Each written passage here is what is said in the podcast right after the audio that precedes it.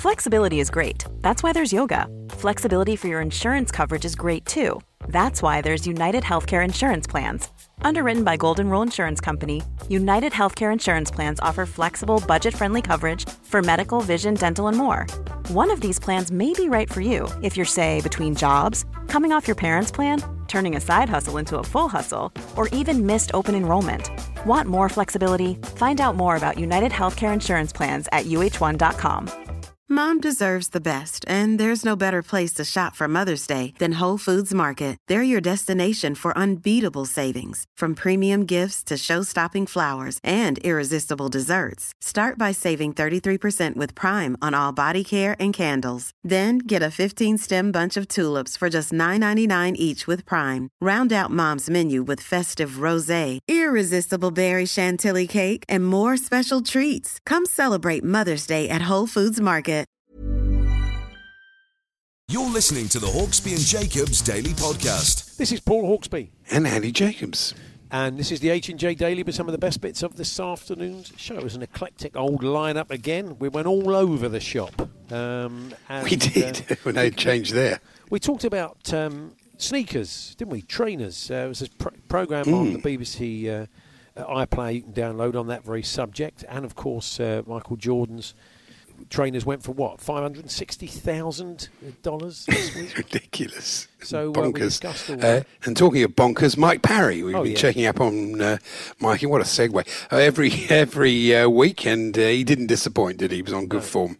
He certainly didn't. We uh, also uh, heard from David Neilson, who is Roy Cropper in Coronation Street. He gave us an insight into what life's going to be like when they start making the show again and talked a little bit of Leicester City.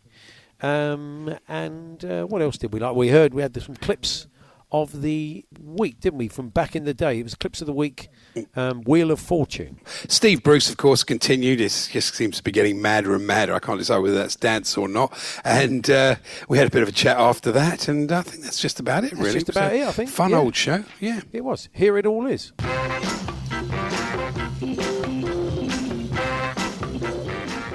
Congratulations to Captain Tom Moore. What a wonderful news that is. He's deservedly going Yeah. to be knighted. And uh, David Beckham's heard about it. He's just started walking around his garden. You Oh, is he? Jealous. you know, I don't want to box of Tom Moore because the last Sir Thomas Moore, of course, got his head cut off by Henry VIII, didn't he? Let's, let's, that way, no, that's not going to happen. It's just, you know, it's just a co- and it was spelled differently. So let's not worry about that at the moment. And our good friends at Danbury Mint are quick off the mark with a Oh, yeah. Celtic FC nine in a row watch. It's already out there. It's uh, it's fantastic. There's only 11 numerals on it and an asterisk. It's, it's nice. Lovely watch. That'll go down well. Bit of satire. They've lost me pen. That's not helpful. There we are.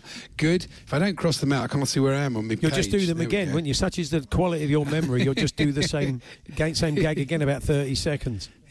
Probably, yeah. Barca have got some massive financial problems, and Hmm. you know, when you look at the figures, it's not surprising. I mean, Griezmann, Griezmann's a good player, isn't he? I mean, Oh, he is. and interesting enough, Gary Lineker was saying, why don't we get these top players at their peak? He was saying on that uh, match of the day the other day, and uh, but uh, there's a reason. The bloke gets seven hundred and twenty-five grand a week. I mean, that is ridiculous. That is Hmm. Yeah. ridiculous money, isn't it? I mean, you think Aguero is on 300 grand a week. Surely they should have said to his agent, tell you what, we'll pay you 500. He, would, he wouldn't have said, oh, no, I'm not coming. That is mad Wow. money, isn't it? For, you know, no wonder they got financial problems. I don't see how you that's even sustainable. I mean, right, I love Messi the way that we talk about such huge sums of money, still as if they were players had to go to the club secretary uh, every Friday afternoon and pick up a pay packet. But it's like they're still sort of Preston plumbers Yeah. and stuff, isn't it? Like, or they get, oh yeah, they have to go and they knock on the governor's door. And he gives them a pay packet with a 725 grand in it. I mean, weekly wages for footballers, it's, a, it's very odd. It's a, just a real mad throwback, isn't it? It is, but I mean, sort of 900 grand a week for Messi, you can sort of justify that because of all the things that he brings to the club. I mean, Yeah. It's a lot, ridiculous amount of money, but at least he's uh, generating. But Griezmann, I don't get that. I just think that's some mad, mad money. But there you go. Did Hmm. you see the Paralympic swimmer that was chased by sharks? Uh, Paralympic swimmer Ariel Shrink had to outswim two sharks. Wow. And he said that it was basically the fastest 100 metres he's ever done. I thought, yeah, a record, a world record. That'd be one way to get the records up. Yeah, it would So, do, wouldn't it? It would be a, it would be a hell of a way to improve records everywhere. Just uh, just uh, get, just chuck a shark in there now and again, even a baby one, and keep you on Oh, your yeah. toes. It's true. I watched last night I, on your recommendation. It's a great recommendation. The Amazon World Cups. The I watched the 1962 Chile World Cup. What a mad time that was for football. It was Yeah. it was incredible, really. The whole that, that famous game where we might speak to Tim about this, where David Coleman said it was disgusting and all that. You Yeah. know, the Chile Italy Battle game the Santiago. What you're about to see is the most disgusting, appalling. He did all that, didn't he? It was uh, it was fantastic. Old There were some amazing bits in it. Ken Aston, the English ref, Yeah. he sent off the Italian bloke who'd been laid out with a left hook by the Leonel Sanchez Sanchez of Chile. He basically gives the player a left hook. Oh, yeah. He's out cold, and then when he comes around, he sends him off. And then at one point, the players were surrounding Ken, who was pretty tall. I reckon he was about six three, six four, but his lino was about five foot one, and he sort of came over to basically protect him. It was ridiculous. It's And his in one of. One of the other games I was watching, the ref looked like an overweight Oliver Hardy. He was like about Hmm. six Mike Rileys. I've never seen a fatter ref in my life. they are brilliant. though. They're well worth watching. Should point out it was Sam Delaney, of course, who alerted us to that in his uh, big issue column. It was, and that's why we had a chat with him the other week. But talking of, of six Mike Rileys, lovely variation on a theme today by Take That's Gary Barlow, who um, was going through his wardrobe and found some old clothes. But rather than holding up a pair of his old trousers to show how much weight he'd lost, he just put on one of his old jackets to illustrate the point. so if you just it, it just it's got this absolutely massive jacket. It basically looks like one of the jackets Michael Jordan's wearing in the Last Dance most of the time. oh yeah, It looks quite true, fashionable off the back of the Last Dance. but uh, yeah, Gary. So rather than holding up the old kecks, he puts on the old jacket. Go and check it out. It, it does. I mean, he's he's done a bit of weight. You can clearly see that. Oh, he looks fantastic though compared to how he looked, and he's, he's fit and everything, isn't he? Yeah, Brilliant. Uh, we suffered another 600 plus and out on the table tennis. We just can't get near Oh. that 763. And It's a mental error block. by Sue. You need to speak to. Matthew Syed to get you over the hump, really, don't you? Someone who plays the game and is One bloke- is just a bit of a psychologist. One bloke on Instagram said to me, he said, "Oh, it's like the last dance." He said, "That's it. You're you, you've reached your peak. You've gone. Team's yeah, going to yeah. break And I, I saw now." a lot of Yeah. similarities watching it unfold over 10 episodes, you and Sue in lockdown, I must say. The Hawksbee and Jacobs Daily Podcast. On uh, BBC iPlayer, um, there's a very interesting little documentary. I think it was yesterday it appeared. It's called Killer Kicks. It's just over uh, 20 minutes long, and uh, it was, um, yeah, really kind of enlightening. Actually, it, it featured uh, Linny. She's 26 years old. She's got 80 pairs of uh, of sneakers, and she travelled to New York and to uh, Adidas's factory in Germany and elsewhere to kind of look at uh, the shoes um, as things are now, sustainability issues, etc. And also featuring in the documentary is someone who's joined us uh, a number of times on the show. Certainly, the first time was when his book, The Sports Shoe, came out, A History from Field to Fashion. And that's uh, Thomas Turner. Thomas, good afternoon. Good afternoon. Yeah, it was it was an interesting uh, little documentary. I'd certainly not thought about the sus- sustainability uh, aspects of it. I'd certainly thought about like, the collectability, but I thought that was an interesting thing that came up. But it's something that a lot of the big shoe manufacturers are are trying to deal with. Yeah, it's one of these things that is a big issue in the fashion industry as a whole at the moment. And I think if you look at the history, particularly of sports shoes, is that it's wrapped up with the history of plastic and the use of plastic in footwear. And so this has this environmental impact, both in terms of how it's produced, but also in terms of how you dispose of it and what you do with it at the end of the life of your trainers. So one of the things that Linny was kind of trying to look at is just what happens when you throw them away. Where do they all go? How do we perhaps make steps to recycle them, perhaps cause less of an impact on the planet? Yeah, I thought that was very interesting, and the, and the guys who, who are basically reconditioning, going back to the old ways, reconditioning the trainers they've got to make them last longer, to make them look different. Uh, I thought that was a fascinating innovation. Yeah, this is an amazing thing. I, I love all this kind of stuff. There's these guys, there's just loads of them out there, these guys who are um, playing around with old trainers. So either restoring them for the, a lot of the kind of collectors who get a pair of, um, you know, anything that's famous like an Air Jordan or an Adidas. Uh, you know, Samba from the 50s or something, and they send them to these guys, and they're just experts in kind of stripping them back, re- re-dyeing them, remaking them, putting new transfers on them, kind of restitching the stripes. A big thing that a lot of guys are doing, and this is a, a thing that's slightly odd with the um, sustainability thing, is that they're actually resoling old trainers because one of the problems is, is you wear out the sole or it disintegrates because it's made of a, uh, an unstable plastic, and they put a new sole, often which is taken from a, a, perfectly decent new pair of trainers. That's one of the weird things that's going on. But yeah, it's amazing. All these yeah. blokes doing this. I also, um, I mean, you know, everyone's entitled to their view, but I wasn't sure about your view about limited edition uh, and no, because for me, I, I am a, I collect Air Force Ones, and I like yeah. the limited edition. I found a place in Shepherd's Bush that sells them. There used to be a place in Covent Garden that just had different colorways, and one had Kobe Bryant's face on it, and all these sort of interesting items. And I think that's the exclusivity is what makes them special. I'm not, I know that they cause problems, and people who haven't got money trying to get them for that reason and all the thing. But I, I just thought that uh, I love the Million Dollar Room, for example. I just find the, the different ones are what makes trainers special.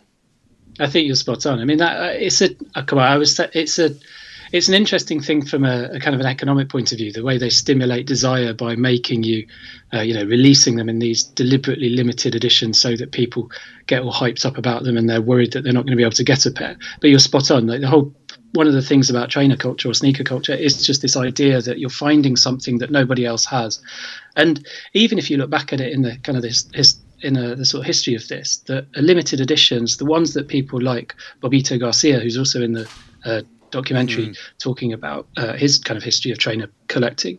The ones that they wanted were things that were made in limited numbers anyway, because they were perhaps made for a, a, particular basketball team or a sports team, and so they were made in a particular set of colours just for that group. And the whole thing about it was trying to find things that nobody else had, and you could get something unusual.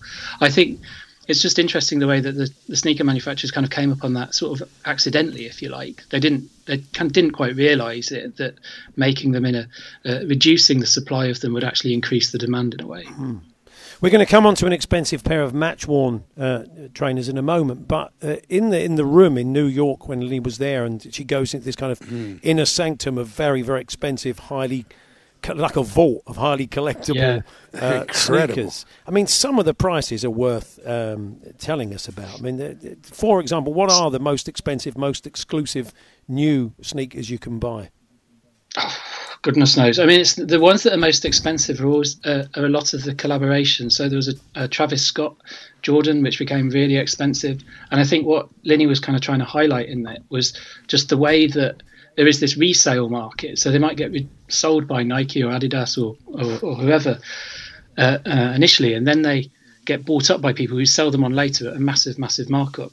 And some of the shoes that you see might be the off whites that have been made with Virgil Abloh, some of the Yeezys that are connected up with Kanye West, some of the stuff with Travis Scott uh, with the Jordan brand. And these are ones that that resell for thousands and thousands and thousands of dollars, like some of the ones that they were talking about in the Flight Club Vault, where you've got shoes that are priced up at twenty-seven thousand dollars or something. Wow, yeah. It, it, was funny when she met the uh, guy who was involved in Adidas and recycling, and she said to him, "How many trainers have you got?" And he said, two. And she was yeah. absolutely shocked. But I can see why people have lots of pairs because you want different colorways for different clothes. So if you're wearing, like I'm wearing a brown top today, so I've got shoes that are brown Air Force Ones. Do you know what I mean? See, that, isn't yeah. that why people have lots of different pairs? I would have thought. Yeah, it is. I, mean, people. It is. It is a way of ma- you can match it up with your clothes. It's a way of kind of being fashionable and changing your look and your style and all that kind of thing.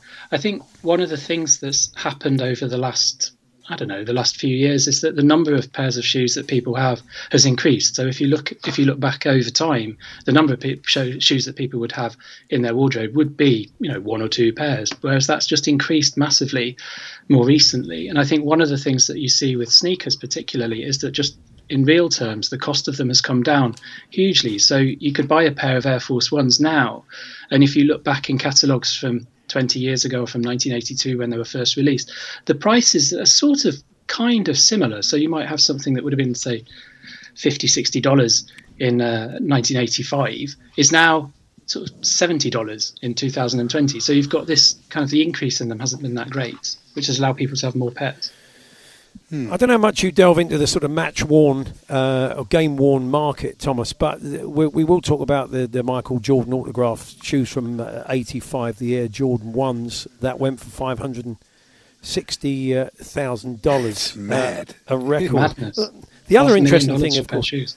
Yeah, the other interesting thing, of course, is that uh, he wore uh, a size 13 on his left foot and a 13 and a half on his right. So, I mean, yeah. I wonder if you, if you know if you are someone who likes uh, trainers, sneakers, and wants to collect, and you've got slightly. I mean, that's that's difficult, isn't it? It's not the sort of thing you can do off the shelf.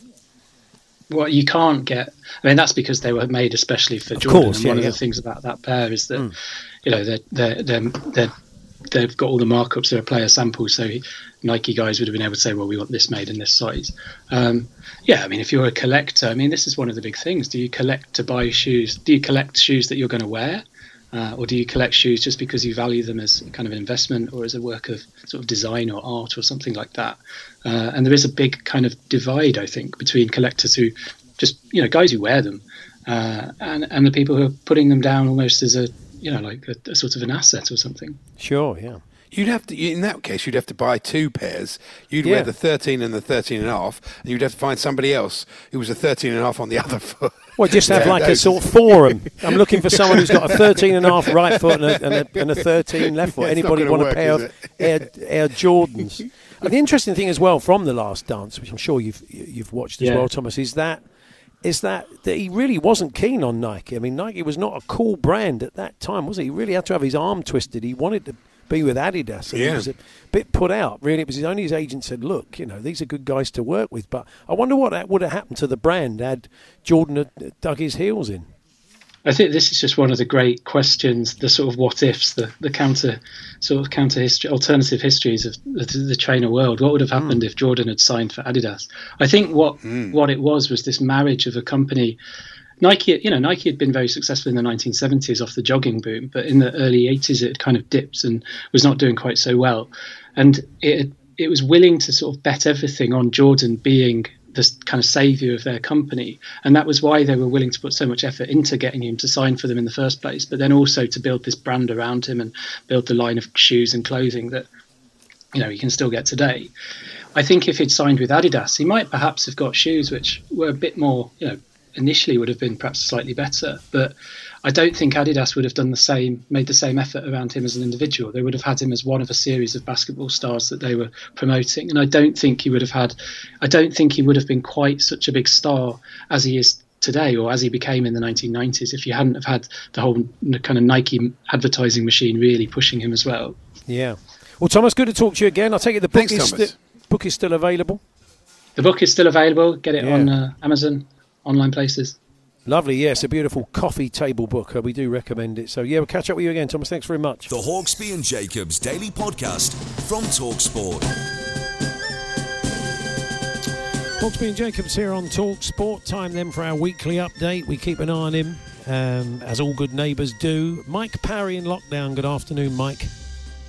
Uh, yeah, good afternoon, fellas. And I have to thank you very much indeed for putting that anthem up, of course, said Cars Everton, on the anniversary of the last time we won a trophy, the FA Cup in 1995 at Wembley. Oh. We beat the growing Manchester United team, the double champions from the year before. And I have to say, I was there that day, and it was a wonderful day. It's a, yes, I do remember that. It's a Paul yeah. Rideout goal, wasn't it? Paul Rideout, that's right, 1 0 yeah, and all yeah. that. So Alex Ferguson right. looked fed up that we'd won it. Um, mm. I had a, that was the end of my career at the FA, by the way, because right. I was actually working for the FA uh, at the time, but I forgot that I was supposed to be neutral. So I just uh, kind of ran around all the, uh, you know, all the executive areas at Wembley, jumping up and down. And uh, after the game, I made a beeline for Joe Royle, the uh, Everton manager, obviously, and I told everybody else at the FA to get out the way. You know, I was going to personally escort Joe Royle into the banqueting suite, and uh, this man should be hmm. given a knighthood and an honour, and who's going to get going on that? So I, I, didn't make myself terribly popular. Now, Mike, um, yeah. I understand that you're quite keen to reintroduce wolves, as I say, not, yes. not football related, the, the, the animal, the, the wolf, yes. uh, back into the UK. Yeah, yeah, without a shadow of a doubt. Um, wolves are nice creatures. They get a very uh, bad press.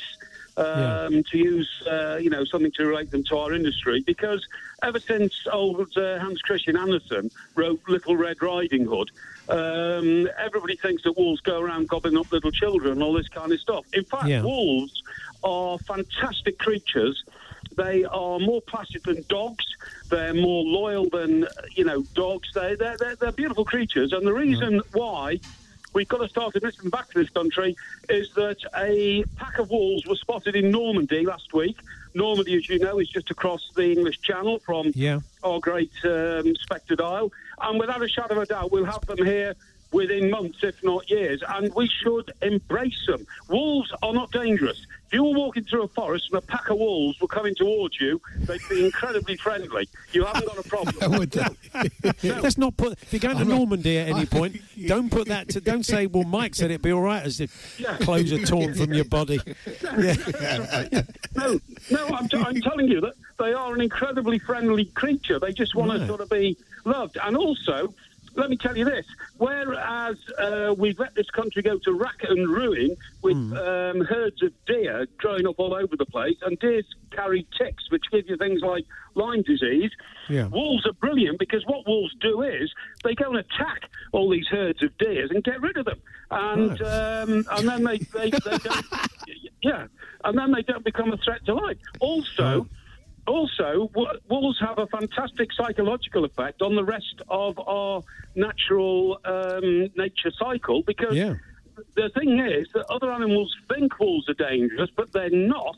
And so the other animals stay out of the way, and that gives things like riverbanks and pastures and fields the Right. ability to grow naturally and become better fertile ground. Obviously, the deer don't regard them as that friendly because they're being torn to pieces deer- in Richmond Park. used- no, no, no, that's right. Yeah, I agree. I agree. Bushy Yeah. Park actually is a, Oh, right, a your way, I, okay. I, I visit uh, regularly. Uh, but deer are, are fairly useless, if you see what I mean. Apart from being like Bambi, the deer don't have a great role to play in the ecological, uh, you know, structure of our life. So, Wow. no, I mean. Does anybody ever complain when you see a great, you know, bit of footage from South Africa of a lion chasing an impala or something like that? People don't care about the victims; they care about the animals that uh, actually. You see, I'm not sure you boys take these things seriously. Well, Uh, Mike, I'm yeah, with you all the way. I just, I'm a bit nervous about them wandering around the Arndale Centre, packs of wolves. I mean, they may be friendly. When you've got one on a lead and I see you in Bushy Park and I give it a stroke and it's nice to me, I I'll know. They're, no, they're very frightened of humans. Honestly, they won't attack humans. Don't worry about that. How will they cope in an ice age? Because I know you you think we're entering a new ice age. We are entering a new ice age. Uh, as you know, I'm a student of the moon, okay? Now, Hmm. that's only one planet which fascinates me. The other one, of course, is the sun. The sun is 4.6 billion years old. And the thing that's happening Happy at the moment is that. Yeah, well, exactly, yeah. Yeah. Not sun- today. Is it not today, is it? Not exactly today. Oh, okay, no, no. right, The yeah. anniversary Okay. today is Everton's FA Cup victory Oh, okay, right. Um, Yeah. The sun is currently going through what we describe as a solar minimum. Hmm. And what a solar minimum means is, is that the sun is getting colder, right? And Yeah. if the sun is getting colder, it means the earth is going to get colder. Um, now, people will say, you know, ridiculous um, uh, forecast and all that, but you only have to go back to the 17th and 18th centuries, which isn't a very long time ago, considering the sun is 4.6 mi- uh, billion years old. And of course, in those days, we used to light bonfires on the frozen River Thames because it was such an ice age, the ice was three or four feet thick. We used to have snow in July, and Yeah. that's because that was the last period of solar minimum. What happens? What happens in solar minimum is that the sun has an explosion of sprites, and sprites are like little volcanoes on the far side of the sun, which hmm. blow out all the energy in the wrong direction. It doesn't come here. I'm telling you, I'm telling you, fellas, I have spoken to people who know about these things, and there is a 76% chance Wow. we'll enter an ice age in the next 30 years. Oh, okay. Well, uh, Yeah. we should. have. quite we hot should. today, Good though. I'm chance we'll probably avoid it. I won't be buying my overcoat yet. So, uh, um, Well, What about the uh, the pie? I'm yeah. quite interested in this. oh yeah. Well, Now I uh, saw some pictures, Mike, of you the other day. You were about to make yourself a little tasty Sunday dinner, and you had all your right. veg all laid out. Yes, And in the middle yeah. of it was a tinned uh, meat pie, wasn't it? A Fray Bentos Fray Bentos, yeah, steak and yeah. kidney pie in a tin, and Yeah. you got a lot of heat from what you call the food snobs about your tin pie. Yeah, yeah, I certainly did. I mean, the point is, at the moment, uh, we're in lockdown. Now, if you are a serious case like me, and I have to say, I really appreciated a headline I saw in one of the national newspapers this morning. Yeah. If you've got diabetes too, you're four times more likely to die. Oh, thanks. That's a great, uh, great wake-up call this morning, wasn't it? but remember, remember, I'm also obese. Uh, the diabetes too, uh, underlying heart condition, and um, of course, if I have to venture out, I can only make uh, very rare incursions into places like supermarkets, all that. Now, the point is, I have to do it like a commando raid. I have to get in and get out as quickly as I can. I can't spend time messing around choosing, you know, whichever joint of meat or pork pie I want. And the the most reliable thing you can do is get something that's already in a can because you know that there's no question of the quality. So I had all the vegetables and the potatoes and all the uh, herbs and all that kind of stuff. I put my pie right in the middle, and then all these dreadful people, you know, dreadful food snobs, you know, sending me all these sort of messages, eh, porky, you know, that's disgusting, and all that kind of stuff. I love Fray Bentos pork, uh, um, steak and kidney pies. I think they're brilliant. There's nothing better. People often object when I tell them that I love kippers for breakfast, hmm. and they say, Where, "Where'd you get them from, Craster or the Isle of Man?" I said, "No, I get them out of a tin from Morrison's supermarket because they are lovely. They are lovely kippers." And Nice. I, I, I, I see absolutely no problem. Well, well, hang on, hang on. You guys eat food out of tins. You eat beans, don't Yeah. you? You eat peas and all that. So what's the difference? Yeah, I'm not turning my yeah. nose up. Andy's the food snob, Mike, uh, not me. I don't think he'd be eating a tin No, pie. no, would I'm, I'm not. I, I'm nothing wrong with a pie in a tin. Oh, I've, good. I've always been fascinated by those Fray Bentos because you have to sort of you have to open the can, don't you? Then the, the Yeah. pastry puffs up, and it's it is like basically Yeah. just like cooking a pie, really. Once you've once you've opened it. No, it is. You're absolutely right. And you put it into, you know, a hot oven with a fan and all that kind of stuff. You know, very modern oven and all that kind of stuff. And you're quite right, Andy. All the ingredients are there, and the only thing that's different is that they, the puff pastry rises on the top of the pie, and it's absolutely fantastic. You know. And, uh, and and I've got Yeah, absolutely no I quite fancy one Do you remember years ago, fellas? Do you remember probably when, uh, you know, when you were a student, Paul? Do you remember the Vesta beef curry? Oh yeah, yeah. They were they were the height of oh, sophistication, I weren't they? The, the boil, remember. boil in a bag.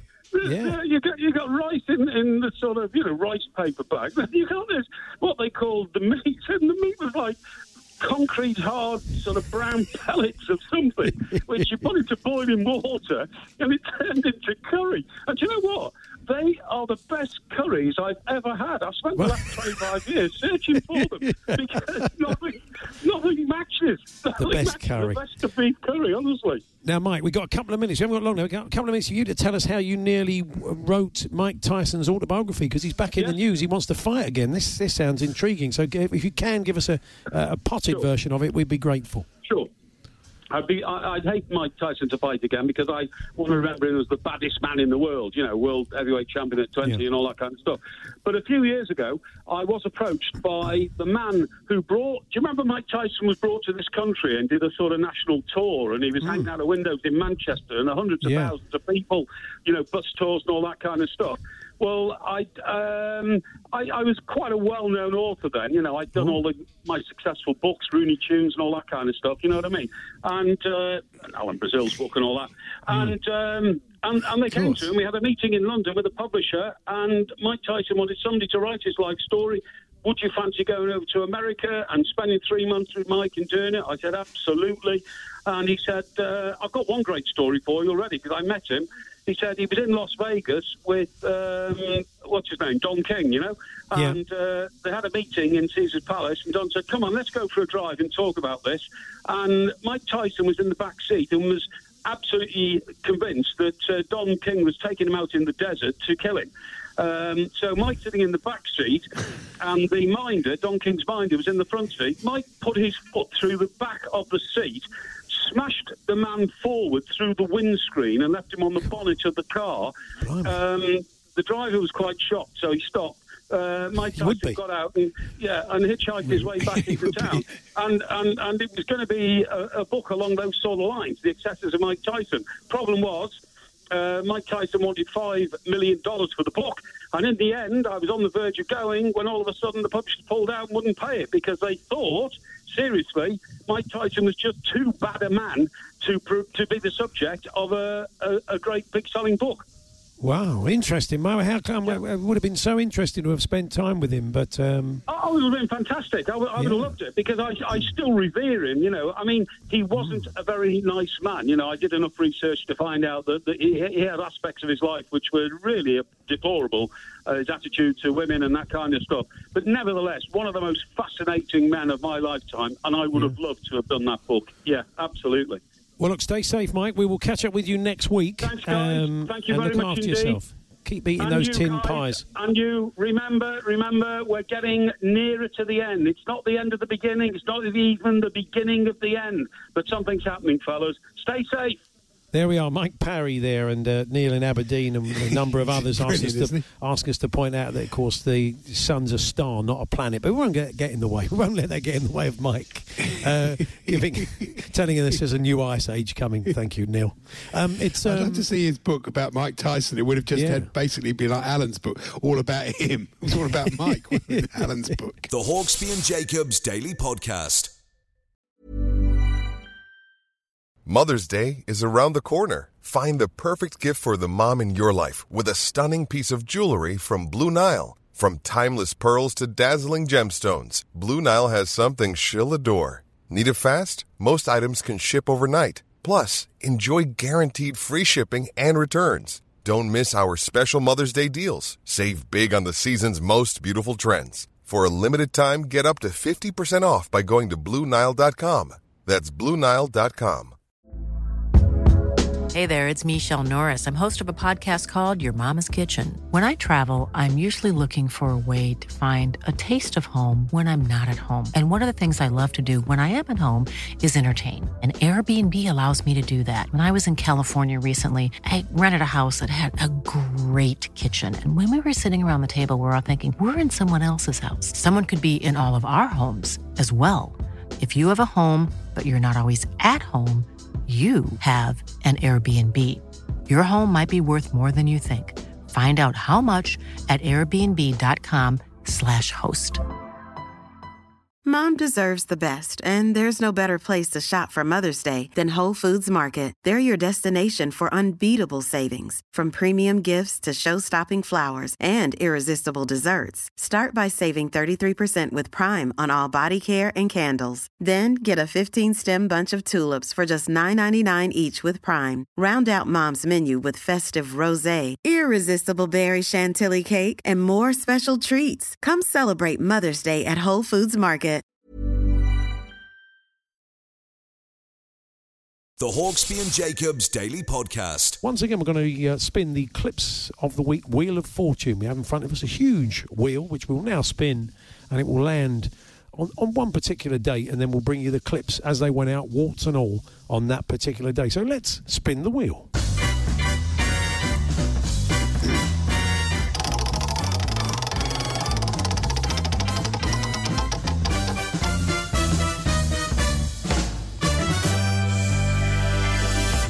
Well, would you believe it has landed on the 24th of September 2010, nearly 10 years ago? We've been knocking out this rubbish. And so uh, here it is then, the clips of the week as they appeared in their entirety back 24th of September 2010.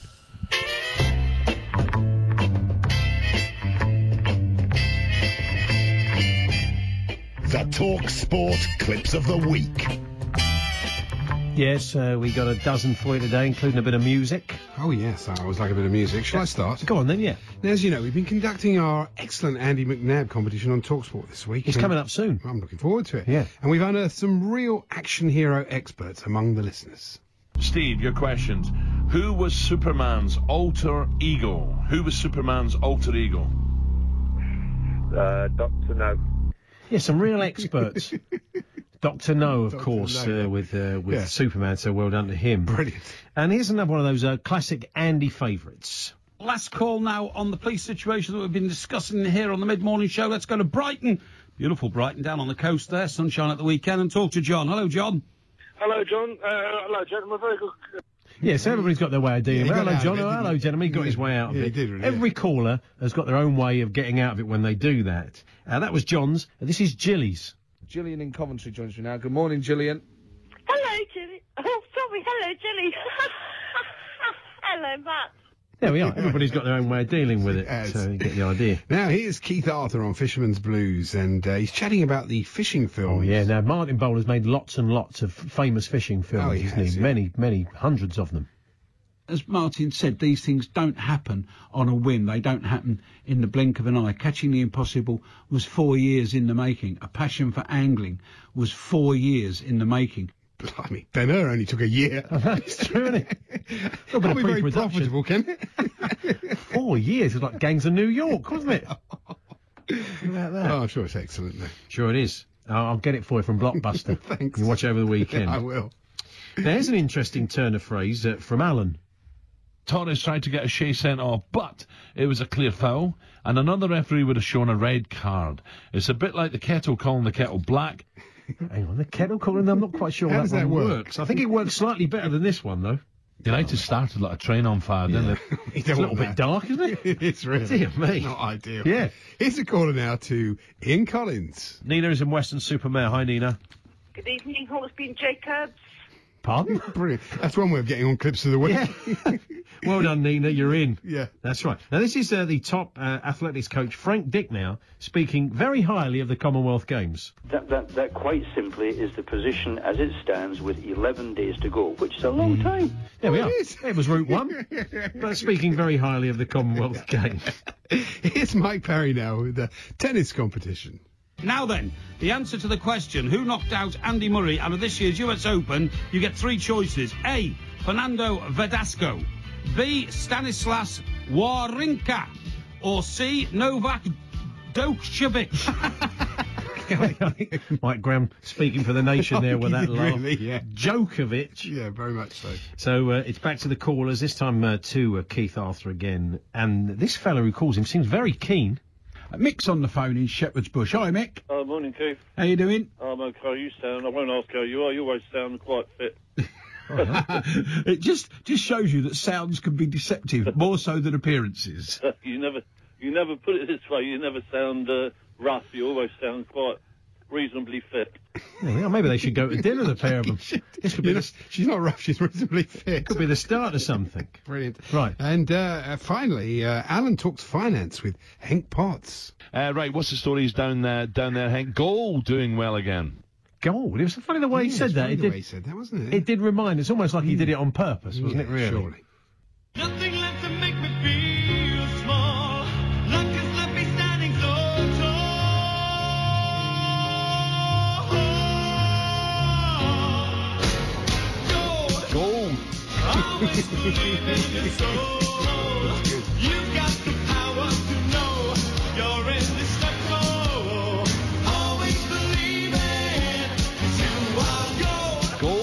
Yeah, it, just fits, doesn't it? He should be on the road with them. There we are. Uh, there's your clips of the week. Uh, if you hear a clip on Talk Sport over the next seven days, send it in to us. Talksport.co. Uh, .uk text eight ten eighty nine. Give us a day and a time, and if it's played, you will always uh, get a credit. Uh, uh, Glyn Barrington's got one today. John Phipps has. Steve Polton, uh, Phil, Stuart Reed, Gilo came up with one. Is it that General Gilo? Gilo, it must be, surely. And, There's uh, only one Gilo. Vivian Turner. They suggested uh, clips that will play today. So there we are. That's the clips as they appeared back in 2010 on the 24th of September. Yeah, good mention of Blockbuster there by you. Fantastic. Oh yeah, there's certain really things. Now. And there was Mr. Parry. Then back Yeah. in the day, we heard him in action, didn't we? There. So uh, anyway, we'll squeeze in striker. Hank. Oh yeah, Hank. We'll stri- we'll squeeze in a bit of uh, striker for you, and we're going to rejoin uh, Steve Bruce's murder mystery, of course, brought to life by the great Ian Danter with his Steve Bruce impersonation. It's uncanny. Uh, this is where we left off yesterday. The Lettersford town manager Steve Barnes in the middle of a violent altercation with a couple of unnamed men in a building where he suspects one of his strikers, Jimmy Lawson, is hiding out. The other guy didn't want to mix it anymore. He held up his hands in a gesture of surrender, but I was fired up. I hooked his legs with my left foot. He started to fall, and a rabbit punch helped him to go down faster. I looked up at the CCTV. Somebody come down here and clean up. I snapped. I was angry. That doesn't happen often, but when it does, I'm no pussycat, unless you want a breed of tiger or leopard. Within a minute, a young guy in a black suit, did everyone round here wear black, appeared in the corridor. I, I'm so sorry, the young man gushed. You the manager? I asked. Terry Corsten, I'm the proprietor. Please come to my office, Terry said.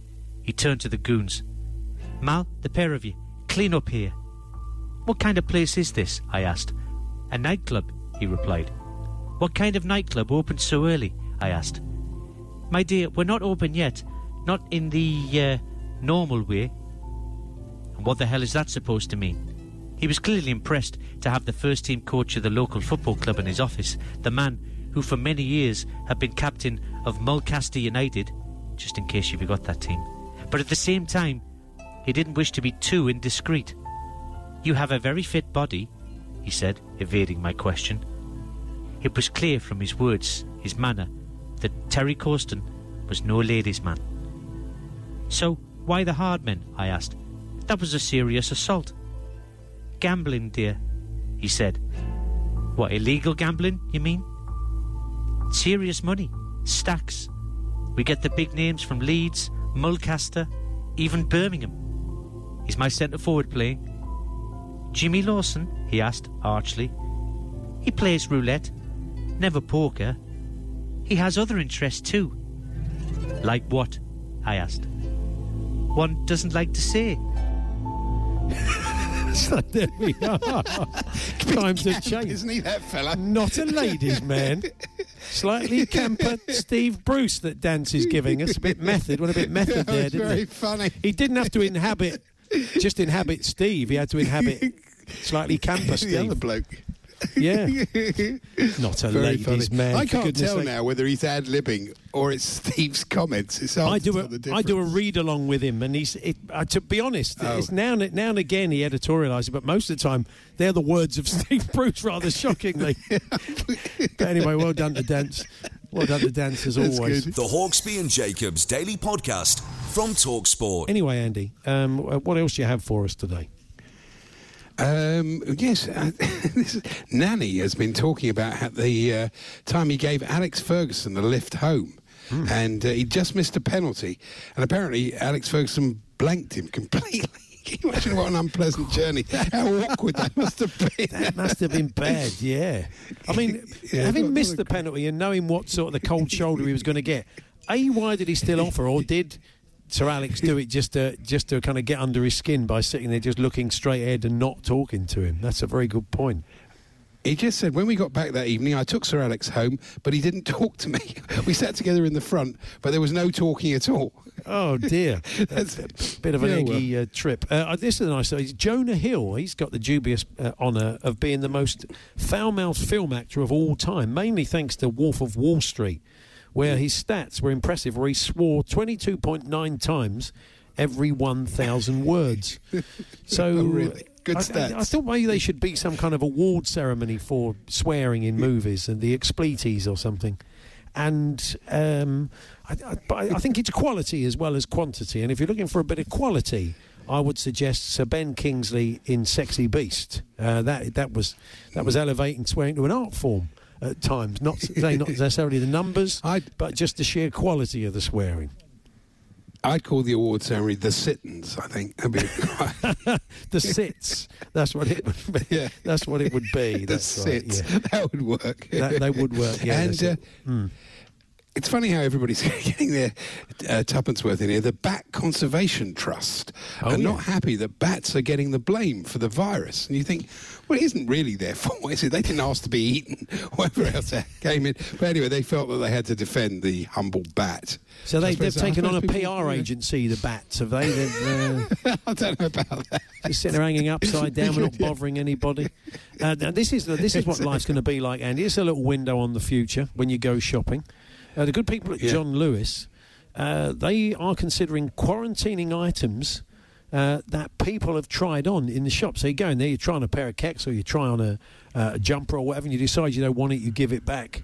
But they're saying That's they'll basically have to be um, go to professional garment steamers even after you've tried them on because they- they, they reckon the virus can stick around on clothes for a while. So you can't just put them straight back into stock. And it's these little things you just don't think about. I mean, certainly for the big retailers, that they I mean M&S, And that's added sake. costs as well, for goodness Yeah. sake. That's that's difficult, really. Yeah. Uh, do you see there's a plan to bring back footballers' cribs on MTV? And uh, I think it's such a bad idea. The last thing people need to see now is footballers in their million pound rooms and all this sort of stuff. It's a, I can see the sort of attraction of it, but I also think Yeah. from a player's point of view, not not a great idea to do. Also, I mean, in, in like what happened to poor old Dele the Alli, Dele Alli the other day, it might it might end up being a kind of you know a sort of uh, little infantry for a local burglar. I mean, you don't.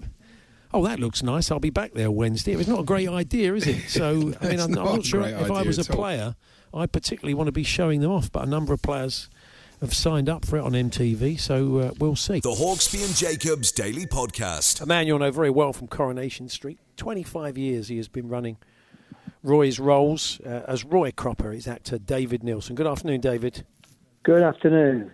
Is is Roy's Rolls? Uh, uh, is it cash only still, David, or is he? Is he he's not Oh. chip and pin yet. He's not. He doesn't if take. Watch it, yeah, yeah. It's usually he's always saying, "Yeah, on the house, on the house." I don't know how he makes a living. I've got Yeah. no idea.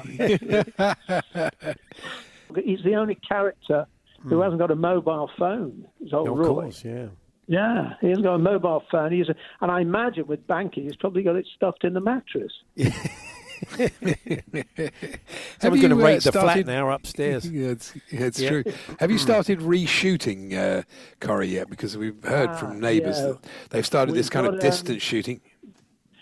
Yeah, we've got we've, we- we've not started, but they've got um they've got there's a conference call this afternoon, and we'll, we'll know a bit more. That I think they're heading for June, uh, with big changes, big changes. Because at the moment we've got enough to take us till um, July, somewhere in July, and then we fall off a cliff. So they're hoping to get back June, and so we won't, you know, we won't have a break. We, we, there'll be a couple of episodes that that acknowledges the lockdown and the, you know, the that impact of that, and then everything else will be social distance and you know make sense to people. But there'll only be two or three people in each scene, and it's going to be a whole different world. Um, Yeah, so- that's interesting, David, isn't it? Because I, I was going to ask you that very question. You can't ignore the fact that the virus is happening. So within Corrie, that world will exist. Because he said, if you, you know, I'm, I'm worried about your business because it's not the biggest calf as it is. So if you've got to socially distance, you're going to get about three customers and, and everything they get's on the house. Yeah. So you're not going to last long, are you? I know we're not, we're not, we're not. But fortunately, uh, in, the, in in Weatherfield, things I don't know. There's a magic, there's a magic world about that. You, you'll get away with it. Um, yeah. it's it is going to be interesting because I mean the staple of those shows are uh, you know like big scenes, big weddings, or you know uh, affairs, fights, all physical contact. Yeah. So, just, so it's going to be really, really interesting. We're going to have to, and but I reckon it's like there's been so much invention and, and ingenuity of people during this that things are going to come out. and It's going to be there'll be stuff you will want to revert to, but there'll be stuff that you don't, and that you find new ways of doing stuff. Uh, so I'm, you know, it's quite. I mean, I'm quite enjoying having this sabbatical.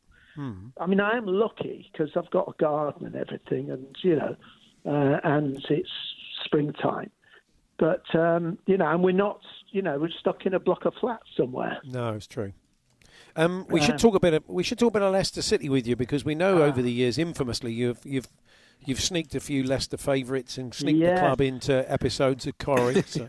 Yes, yeah, they were. Yeah, in the early days, of course, once you're sussed, you can't do it because all the crew are so, you know, they're so- they're so switched on to football. Um, Man United, Man City, Liverpool, mostly Everton, you know, and uh, they, you know, and also Leicester now are, are sort of a major team. So when I was putting them in, they were sort of upstarts, really. Yeah. Um, there was names like Steve Claridge that went in, and I managed to worm in and things. How did like you that. introduce Steve into into a into a script? Uh, well, it was it was it was like I was letting an extra out of the door, you know, locking up. Hmm. And uh, you know, it was just uh, let the extra out, and I just said, uh, "Good night, Mr. Claridge," and just that was it, and that just carried on. Nobody batted an eyelid, and there it stayed in. Um, there was the, there was another incident where he's something about a cooker knob. Uh, yeah, I, there was a, he got there's a obsession with replacing the cooker knob. There's something wrong with it, and he got to get the serial number off the back of the thing, and I, I managed to change it to, uh, and they just won the uh, League Cup. Uh, so it was like, uh, yeah, it was L L LCF C ninety six, and that was, uh, and it went through. That was it. So, but not Perfect. now. I think they're a bit more. They they they know what I'm up to, and Yeah. also they don't need it. Leicester don't need the publicity now. They're a sort of world famous brand. Of course, I know. Yeah, yeah. It, it's quite. It's. Sorry, Roy. Roy. go on. You're Roy, brilliant. Go on, Roy. Uh, yeah. Don't worry about Andy loves Andy loves a character. it? Yeah, I don't I mind do. I'm, all- brilliant. I was going to say, David, that uh, it's amazing what's happened to Leicester, isn't it? Because not just the winning the title, that was one thing, one off. But this season Yeah. Really establishing them as a top four team. And you must be delighted with Brendan Rodgers and the progress the team have made and the young squad that they've got. Oh, amazing! But uh, it's, I mean, it's since they were were taken over by the, the this this Thai family, the the whole sort of way it's been set up has been planning for the future. So although yeah, that that, that was an amazing season. They won the when they won the league, absolutely incredible. And you know, I'd never dreamt it. Well, David, it's been lovely to talk to you, and uh, Nice to talk to keep you. well. And uh, we look forward to having you back on our screens on Corrie soon. Okay, thank you very much. Nice Good to, to talk to you. David Neilson there, of course, Roy Cropper in uh, Corrie, and as you hear, they are they, they're looking to get back on very soon. Uh, I, that's great. I've, I've won some money today because I had a tenner with Paddy Power that you'd call him Roy. So uh, I think they only got evens That's because Paddy knows you, of course. I called Tony Beckton, I called him Dave. That was a disaster. I'm brilliant. Fantastic. The Hawksbee and Jacobs Daily Podcast from Talksport. So there we are. That's this afternoon's show. We're back tomorrow from one. The Moose will give us his uh, golden years quiz. We'll have other assorted guests, I'm sure, and uh, yeah, another busy one. So until then, thanks ever so much for listening, and uh, take care. You've been listening to the Hawksbee and Jacobs Daily Podcast. Hear the guys every weekday between 1 and 4 p.m. on Talksport. Even when we're on a budget, we still deserve nice things. Quince is a place to scoop up stunning high-end goods for 50 to 80% less than similar brands. They have buttery soft cashmere sweaters starting at $50, luxurious Italian leather bags, and so much more. Plus, Quince only works with factories that use safe, ethical, and responsible manufacturing. Get the high-end goods you'll love without the high price tag with Quince. Go to quince.com slash style for free shipping and 365-day returns. A lot can happen in the next three years. Like a chatbot may be your new best friend. But what won't change? Needing health insurance. United Healthcare Tri Term Medical Plans are available for these changing times. Underwritten by Golden Rule Insurance Company, they offer budget friendly, flexible coverage for people who are in between jobs or missed open enrollment. The plans last nearly three years in some states, with access to a nationwide network of doctors and hospitals. So, for whatever tomorrow brings, United Healthcare Tri Term Medical Plans may be for you. Learn more at uh1.com.